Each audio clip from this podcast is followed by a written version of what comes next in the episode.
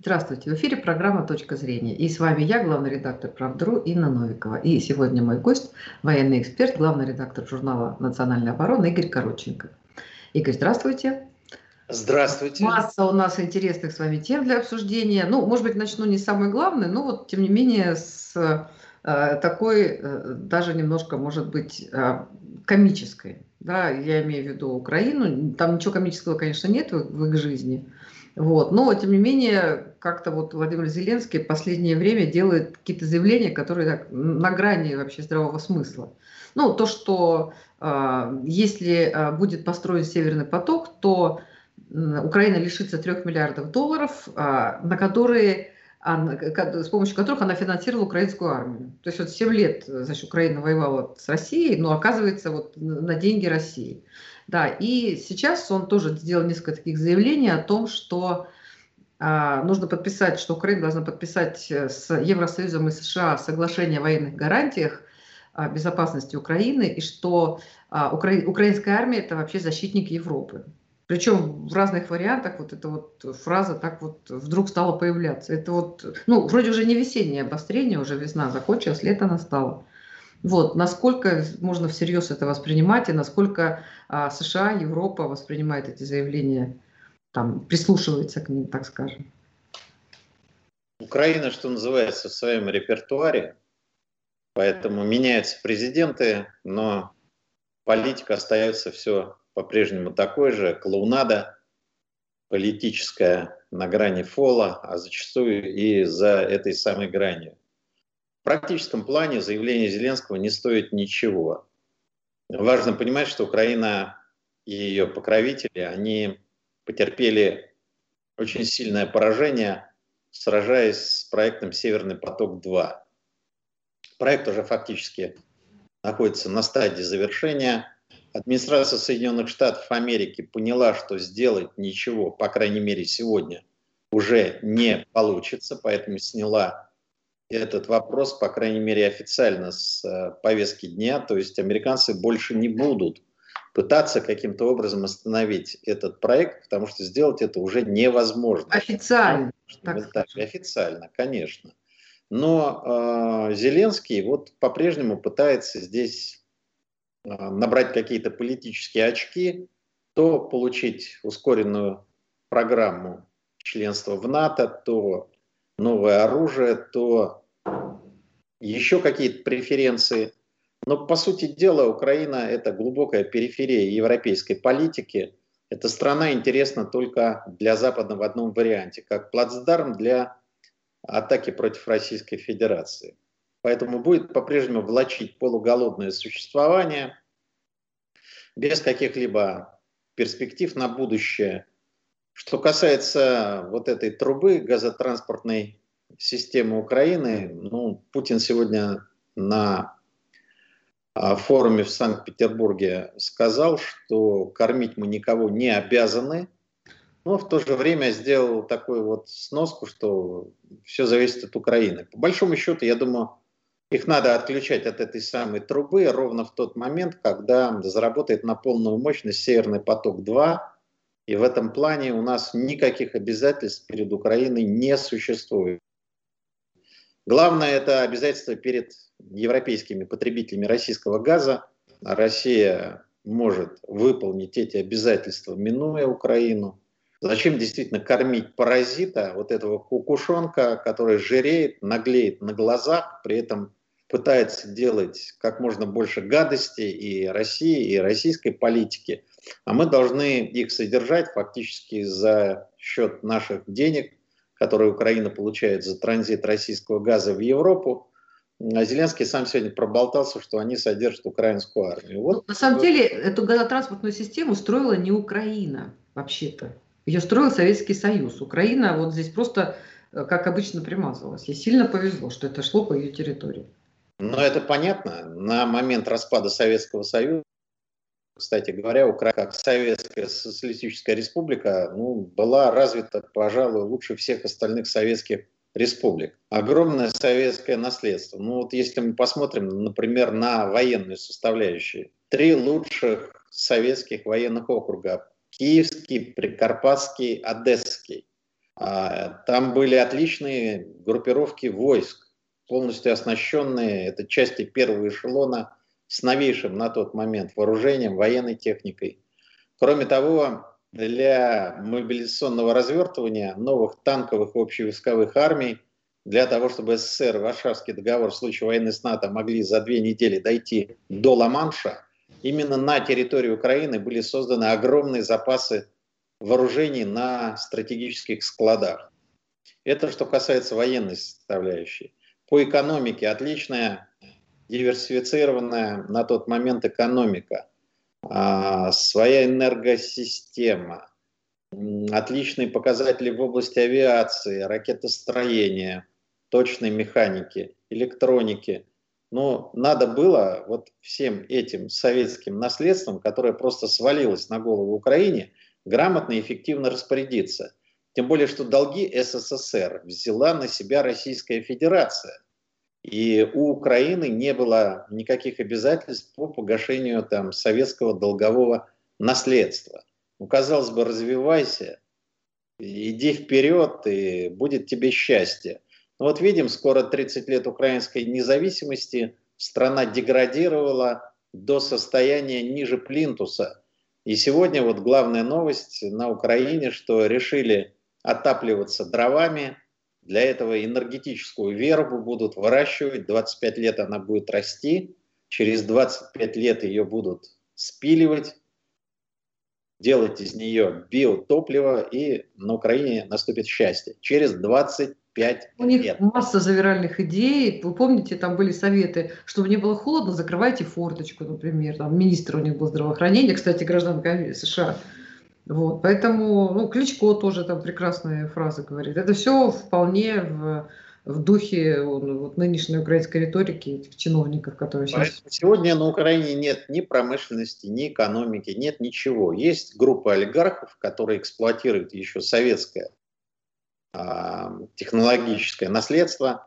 То есть есть кто добывает полезные ископаемые, есть кто а, рулит энергоактивами, есть кто захватил те или иные куски бывшей социалистической собственности, как правило, это металлургические предприятия и так далее. Вот, собственно, эксплуатируют эти остатки советского наследства, выкачивая эти деньги и отправляя их либо в офшоры, либо а, в западную юрисдикцию.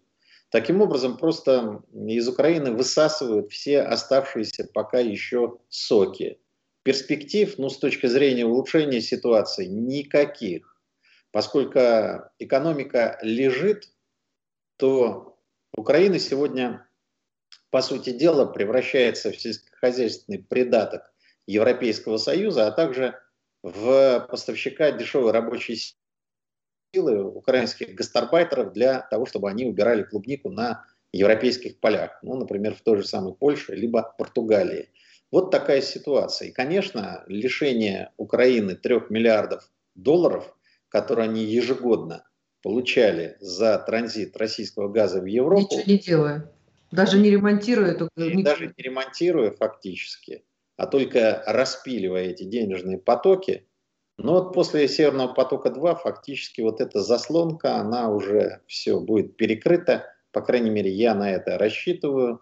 Нечего кормить Украину, потому что Украина напоминает вот в данном случае режим Зеленского. Это вот этот жиреющий кукушонок, который занял место чужих птенцов, его кормили в два горла, ну а теперь вот кормить его не будут. И даже американские сенаторы а, по случаю приезда которых на Украине был объявлен чуть ли не всенародный праздник, на этот раз прибыли без печенья. А, на Майдане, если Виктория Нуланд, зам главы Госдепа, подкармливала майданщиков печеньем, то сегодня сенаторы просто приехали как строгие экзаменаторы.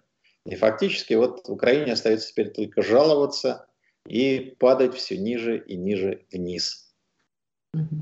Ну, давайте поговорим с вами про Белоруссию.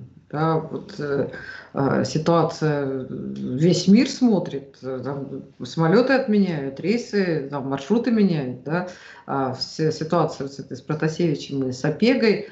а, о принудительной посадке. Ну, вернее, это была не принудительная посадка, а там сообщили о том, что там бомба. Ну, в общем, это на самом деле не новая история. Американцы так делали, и не только американцы так делали. Вот. И а, сейчас а, вот этот вот герой, вся либеральная общественность кричит, что это все ужасно, это нарушение прав человека, безвинного, э, там, безвинного э, вот парня там оказался в белорусских застенках. Ну вот, судя по тому, что нам показывают, он, в общем, вполне даже с некоторым удовольствием нам рассказывает какие-то вещи. Хотя ну, все знали и слышали о том, что белорусская оппозиция, она не сама по себе такая красивая, а ее там, хорошо финансируют, но вот здесь получилось, что есть э, э то есть член, финансируемые, так сказать, финансируемые люди рассказывают о том, как это было. Вот. И а, что, что теперь? Как-то вообще услышат а, их рассказы а, Запад, которые считают Лукашенко таким извергом? Или ну, не важно, что они говорят? Запад вводит санкции против Лукашенко, и как бы они неизбежны. А, поэтому в данном случае конфронтация будет нарастать. Очевидно, это конец укра... Э, белорусской многовекторной политики, потому что нынешний режим абсолютно не рукопожат будет теперь, очевидно, до момента, пока он будет сохраняться. Но, с другой стороны, это подталкивание Беларуси в более тесное объятие с Россией. Посмотрим, как пойдут интеграционные процессы между нашими странами. Что касается Протасевича, ну, действительно поражает уровень его откровенности и, собственно, то, чем он занимается, это называется на языке юристов деятельное раскаяние. Хвалит Лукашенко, говорит о том, как он его уважает. Ни разу не герой, короче говоря. Лукашенко, простите меня, не для женских э, ушей, но тем не менее, как сказал Протасевич, собственно, у Лукашенко железные, так сказать, причиндалы, и в этом плане он просто молодец. При этом сдает все схемы, имена, пароли, явки. Ну, конечно, это катастрофический удар по белорусской оппозиции. Самое главное, вот о чем я подумал, когда он там все это с удовольствием рассказывал, потом рыдал в своем знаменитом интервью, насколько все-таки мелкотравчатый тип, абсолютно безидейный, без внутреннего стержня. Назвался груздем, полезая в кузов. Так нет, начинает плакать на камеру. Все его откровения преследуют одну цель снизить срок наказания до минимально возможного. Э, очевидно, рассчитывает на некое прощение, может быть. Но он воевал на Донбассе? На то, что он может быть полезен для белорусской власти, для официального Минска. Вот посмотрите, все-таки вот можно ли представить, допустим, Феликса Дзержинского либо Иосифа Сталина в момент ареста и допроса царской охранки? Ну, сравнили. То они, ну, я вы сравнили. Что они начали бы рыдать. Нет, за ним была идея, они за эту идею были готовы отправиться в тюрьму, на каторгу и так далее. А, это были политические действительно борцы. А вот эта вот мелкая шавка, которая просто а, локала из корыта, пойла, куда, собственно, заливались там западные деньги. И в результате вся спесь спала моментально, как только он очутился в СИЗО белорусского КГБ. Поэтому, очевидно, впереди будет э, показательный процесс, где он будет клеймить своих недавних соратников, пытаясь купить себе индульгенцию и прощение от тех грехов, которые он совершил. А, сложно сказать, какую позицию займет Минск. Возможно, его приговорят, а, возможно, э, собственно, потом освободят от исполнения наказания. Не знаю, а может быть, будет показательный процесс и показательное отбытие наказания в течение энного количества лет. Не берусь судить. Но то, что он сдулся, как проколотый шарик, ну, совершенно очевидно. А вот, Игорь, не может такого быть, когда только его задержали, то там были крики о том, что вот, сейчас ему вколят сыворотку правды. Ну, само по себе, э, как бы, да, а, нельзя бояться правды, не надо бояться правды. То есть нет ли такого, что вот ему там что-нибудь вкололи, и он вот э, под воздействием сыворотки правды или чего-то еще иного рассказывает? Или это просто технологии исследователей? Ну, вот мне говорили, что там сейчас и бить-то никого не надо, пугать не надо, профессионал разговорит любого.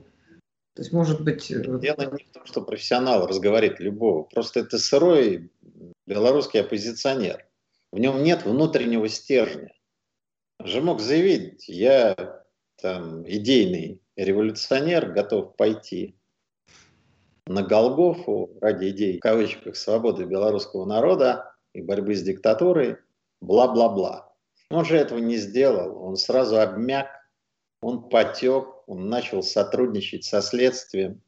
И судя по усердию, с которым он это делает, ну, человек абсолютно без каких-либо моральных ну, принципов. Ну, просто, видимо, бюджеты отрабатывает. Протасевич не идиот, прекрасно понимал, что вот та съемка, в которой ему предложили поучаствовать на камеру, она будет растиражирована и показана. Он это делает сознательно, очевидно, все-таки в расчете на прощение, либо э, снисхождение к его прежним грехам. И в этом плане особенно вот показательно вот эти рыдания в конце интервью. Ну, честно говоря, я не верю в его раскаяние, в его рыдания. Это продукт определенной, а, собственно, политической комбинации. В данном случае он просто попал, попал в руки КГБ Белоруссии, и ему не надо ни сыворотку правды вкалывать, ни запугивать его он поет как курский соловей. И очевидно, что то, что показали, это только верхушка айсберга. Реально, очевидно, на судебном процессе всплывут новые и очень интересные, достаточно сенсационные подробности. Но его интервью – это кол, крышку гроба белорусской оппозиции. Мне кажется, что вот эффект от тех разоблачений, которые он делает, они очень сильно подорвут позиции – всех тех белорусских оппозиционеров, которые пока еще, находясь за границей, пытаются играть какую-то политическую роль в определении будущего Белоруссии. На мой взгляд, все-таки вот эффект вот, э, тех признательных, деятельных раскаяний, э, чем занимается сегодня Протасевич, будет, конечно, убийственный для будущего белорусской оппозиции. Игорь, вот такая еще тема на самом деле очень важная. Ну, я вот сказала, что там европейские компании теперь не летают, изменили а, маршруты полетов, а, но это полбеды. А, проблема в том, что в США приостановили действие соглашений с Белоруссией на сервисное обслуживание авиапарка. А мы с вами прекрасно помним, как в 90-е годы уничтожался весь советский авиапарк, и все наши и Ту, и прекрасная был там Ил-86, вообще безаварийная машина была Ил-62, да, это все было уничтожено, и по лизингу закупали, причем сначала закупали вообще там старье, закупали э, Боинги и Airbus, Боинг американский, Airbus французский. А, вот. И сейчас э, вот это, то есть получается, что Белоруссия теперь должна будет чинить, ну, в гаражах, в кавычках, конечно, да, свои самые, вот эти самолеты, поскольку у них не будет сервисного обслуживания. И а, после такого самостоятельного ремонта они просто не получит сертификат допуска. И, в принципе, это, получ... это на самом деле и нам-то тоже, в общем, стоит на это посмотреть серьезно, потому что а, у нас э, есть немножко там, это, супер, там суперджетов, но это маленькая часть. У нас в основном это весь, тоже весь авиапарк наш, это Боинги и Airbus. И э, получается, что если ты там что-то сделал не так, то, ну, все, мы оказываемся без э, авиапарка с первыми-первыми шагами по восстановлению нашего, нашего, там, нашей авиационной техники. Ну, фактически это все крах белорусских э, авиаперевозчиков. Даже если бы им запретили летать в Европу, а это произошло, они могли бы обслуживать ну, маршруты, допустим, по какой-то квоте, которую мы могли бы им предоставить, выполняя полеты, например, там из Минска, какие-то российские города, в Крым тот же самый и так далее. А почему мы должны предоставлять квоты, давать льготы, помогать? Просто надо Владимиру Владимировичу задать, почему он помогает Лукашенко. Получил же... Лукашенко сейчас приехал, денег взял и уехал. Да, 500 миллионов долларов второй транш, а всего миллиард. И нормально все у него. В данном случае я просто говорю, что э, отказ в сервисном обслуживании это означает, ну, конец. Это крах? Белорусских авиаперевозчиков. И вы абсолютно справедливо отметили, что такая же судьба может грозить и нам, если у нас соотношение с Западом. Просто у нас разные весовые категории, конечно, с Белоруссией. Но в принципе, вот в случае такой серьезной военно-политической конфронтации, вот те меры, которые мы видим на примере Беларуси, они будут применены и к нам. И это вопрос национальной безопасности, связанный с тем, что развитие отечественного авиастроения и отечественного авиапарка – это задача номер один. Потому что точно так же, как э, поступили с Лукашенко, если поступят с нами, у нас наши Боинги, ну наши э, в кавычках условно российские авиакомпании, которые эксплуатируют Боинги и Airbus, все, они будут прикованы к земле. Эти самолеты нельзя будет поднять дальше в воздух. И в этом громадная проблема. Тот же самый Суперджет, о котором вы сказали, там огромная а, доля импортных комплектующих. Он да. изначально создавался как международный проект. И в этом плане у нас э, ситуация вот выглядит таким образом, что, может быть, нам надо, как в сталинские времена, вот сосредоточиться сегодня на развитие отечественного авиастроения. А это влечет за собой ряд других сложных проблем. Во-первых, что такое авиапром? Это двигатели. Мы не можем летать на двигателях э, американских и европейских разработчиков. Их точно так же просто обнулят в случае, если возникнет конфликт. Поэтому надо развивать свою отрасль э, двигателестроения, доводить до ума вот этот двигатель наш окончательно ПД-14, который в принципе, дает шанс на э, успешную реализацию целого ряда крупных авиационных проектов, э, которые развиваются в России. Это, опять же, вот проект э, магистрального лайнера МС-21. Но оттуда надо тоже убирать всю иностранную электронику, двигатели, комплектующие и так далее. У нас есть действительно прекрасные машины, прошедшие проверку временем, те же самые Ил-96. Просто их надо адаптировать под современные требования и дальше выпускать, а в перспективе вообще переходить на собственное авиапроизводство. Другое дело, что такие процессы, они нельзя их провести за 10, там, 20 лет сегодня. Хотя, в принципе, Сталин а, сделал это достаточно ну, быстро. Сталин быстро. Да, все решения принимались моментально, были эффективны. Другой вопрос – цена, которую мы заплатили за эти решения. Но с точки зрения их обоснованности в конкретный исторический период, я считаю, что они были безальтернативны. При том, что, конечно, пострадало очень много людей в результате репрессий, а, и а, был принцип а, «лес рубят, щепки летят», к сожалению. Но я так скажу, без индустриализации, без коллективизации наша страна не выиграла бы Великую Отечественную войну. Мужество народа подкреплялось в том числе и той техникой авиационной, танковой, которую а, производили предприятия промышленности а, советского военно-промышленного комплекса. Без этого выиграть войну было бы невозможно. И в принципе сегодня, еще раз могу повторить, несмотря на то, что мир глобален сегодня, но такая важная сфера, как авиастроение, двигателестроение, судостроение, мы все-таки здесь должны быть э, в первую очередь ориентированы на выпуск собственной авиационной продукции. А потому что для любой страны современного мира, которая претендует на самостоятельную роль, например, Китай, мы видим, как Китай последовательно идет от, от э, закупки техники к ее, на Западе к ее производству уже силами а, китайской промышленности. И точно такой же должен быть и наш курс – еще раз повторяю, мы получили советское наследство, великое, в том числе в области авиастроения, вертолетостроения, двигателестроения. Важно вот переходить от закупок иностранной техники на собственное производство всей линейки современных э, авиационных образцов.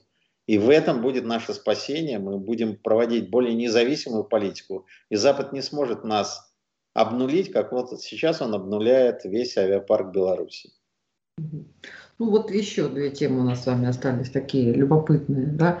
А, э, ну, президент э, США Байден сказал, он обычно же называет, э, ну не только он, мы же главная угроза да, для Америки, но тут он а, на неком конгрессе сказал, что главная угроза для Америки – это так называемое белое превосходство. Но мы уже с вами видели, мы, ну не только мы, когда там и ботинки целовали, и, в общем, всяко извинялись перед э, аф афроамериканцами, и уже фильмы выпускают уже там еще, ну, Болей, ну, там а, Елизавету Первую, английскую королеву, играет э, чернокожая актриса. Ну, то есть там уже прям совсем беда со здравым смыслом. Вот, и теперь президент делает такое заявление. Ну, на, самом деле, вот достаточно странное, да, и как это может, э, а, насколько оно значимо для внутренней политики, а в том числе, значит, и для, и для внешней. Ну, это беда с головой современных американских элит, потому что, ну, борьба, конечно, с расовой дискриминацией – это важный вопрос, но мы действительно теперь от белого расизма скатываемся, точнее, Америка скатывается к черному расизму. И здесь, к сожалению, демократия не пахнет. Это, опять же, тоталитаризм а, под вывеской демократии. Но, очевидно, будут по-прежнему пытаться действовать таким образом, чтобы вне зависимости уже будут не таланты, не личные, скажем, какие-то особенности человека, не его интеллектуальный потенциал, а цвет кожи – будет влиять в том числе при э, целом ряде кадровых и других Некая э, Да. Да, то есть будет разнарядка, как вот сейчас она в любом американском, допустим, существует в фильме, должны быть представители ЛГБТ-сообщества, должны быть там трансгендеры, должны быть, ну, должны быть да. и должны быть немножко белых. И вот такую модель, э, собственно, нынешняя администрация США пытается строить. Но эта модель абсолютно не конкурентная, потому что в любом обществе ну, движение, прогресс идет за счет конкуренции. Когда э, соревнуются э, люди по своим талантам, да, то есть система работает таким образом, чтобы самый лучший пробивается наверх. По крайней мере, так система должна работать. И за счет вот естественной эволюции как бы государство, общество развивается – а здесь же мы э, со знаком минус э, откатываемся назад, когда белых поражают в правах за счет того, чтобы эти права передать черным. Вопрос, афроамериканцы готовы ли к тому, чтобы, допустим, возглавлять корпорации, либо занимать те или иные должности. А, ну, вот знаете, судя по тем кадрам, которые нам показывают, конечно, это бытовые сцены – но они ужасны, когда, допустим, чернокожий может ударить по лицу кулаком белую женщину, и ему за это ничего не будет. Понимаете, вот такие кадры, которые демонстрируются, они, конечно, поражают воображение. Вот эти грабежи магазинов, захват имущества. И нет ни полиции, ни знаменитых американских копов, нет ни национальной гвардии, есть только хаос и бардак. И такое общество, оно, на мой взгляд, абсолютно Э, будет обречено на неудачи. При том, что, конечно, США по своему промышленному потенциалу, по своему развитию, это передовая страна, с этим глупо было бы спорить. Но мы наблюдаем сейчас все больше и больше явлений, которые можно характеризовать словом «застой». Во-первых, посмотрим на Байдена. Ну, наверное, все-таки при всех, может быть, а, тех э, личных качествах, которые у него есть, все-таки в таком почтенном возрасте трудно руководить сверхдержавой. Просто чисто физиологически. Он не может переварить э, через себя огромный поток поступающей информации, докладов, справок для того, чтобы принимать выверенные движения. Э, есть помощники, есть советники. Советники, есть, помощники есть. Конечно, есть людей, которые готовят для президента а, документы, и президент видит мир их глазами. Он должен принимать решения, а он ввиду преклонного возраста, может быть, даже не может полноценно вникнуть в те или иные справки, которые ему докладывает директор ЦРУ. Ну, знаете, американскую политику. Понимаете, это плохо для страны. Наверное, это плохо, да. И вот те явления безобразные, которые мы сегодня наблюдаем, ну, понимаете, это страшно в определенной степени. Понимаете, Америка сейчас напоминает осажденную крепость. Каждый день раздаются крики о русских хакерах. Вот последний якобы удар русские хакеры нанесли по мясной промышленности США. Остановлены бойни, остановлены поступление свежего мяса в магазины. Америка, в Америке мясной коллапс, понимаете? Ну, и вот эти вот заявления тревожные каждый раз, которые делают американские политики, во всем обвиняя Россию, слушайте, ну, ну не можем мы такими быть вот грозными, как нас представляют. Мне, конечно, мы хотел... не можем просто везде успевать. Не можем везде успевать. У нас столько денег нету, и столько, на... столько этих Петровых и Башировых у нас нету, чтобы везде они, успеть. Они любые свои проблемы сейчас пытаются списать на происки России, ее спецслужб. Украина также делает, Болгария. Это очень заразительно оказалось. Болгария, Чехия, они просто все друг на друга смотрят, и, и все говорят, это вот это Россия, это все Россия. Наш ну, пострел везде поспел.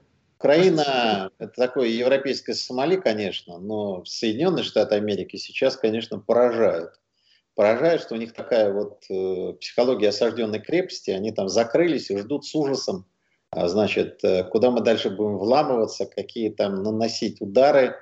А, звучит все более и более оголтелая критика против Байдена, который якобы уступает. Ну, действительно, не могли США остановить Северный поток-2, ну, не смогли на данный момент. Это вызывает изумление, потому что, честно говоря, я всегда раз оценивал шансы этого проекта как 50 на 50, что американцы а будут, 90 на 10, да? будут продавливать санкции, они убьют этот проект. А вот ты смотри, ничего не получилось. А европейцам-то холодно, немцам-то зимой холодно, понимаете, зависеть от а, приступов а, а, идиотизма там, Украины, которая сидит на этой трубе. Ну, как бы есть, есть проблема.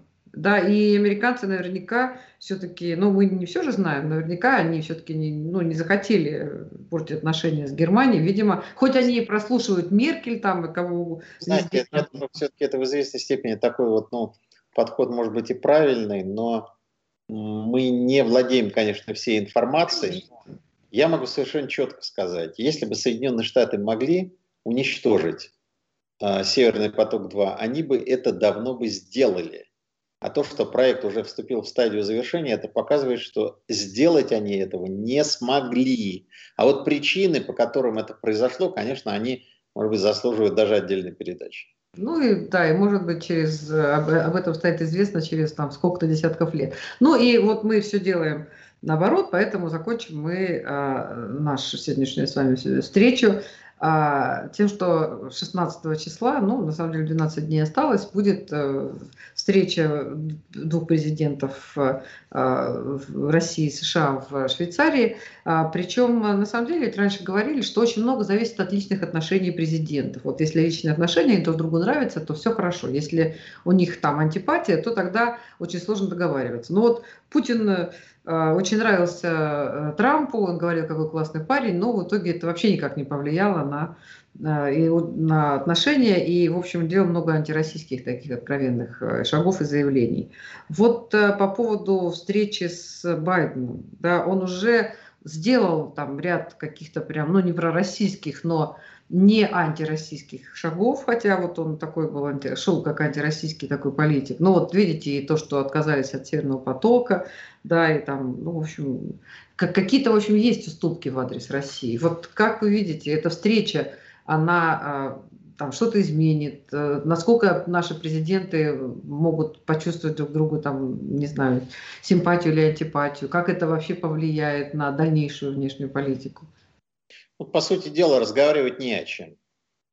Поэтому это будет такая встреча для того, чтобы просто о чем-то поговорить. Повестки э, наши американские абсолютно не совпадают. Единственное, о чем можно было в практическом плане говорить, это о кибератаках, о компьютерных инцидентах, о том, что необходимо создать российско-американскую группу высокого уровня для обсуждения этой проблемы. Э, удастся ли решить эту проблему или нет, не знаю, не берусь судить. Пока пессимистические ожидания.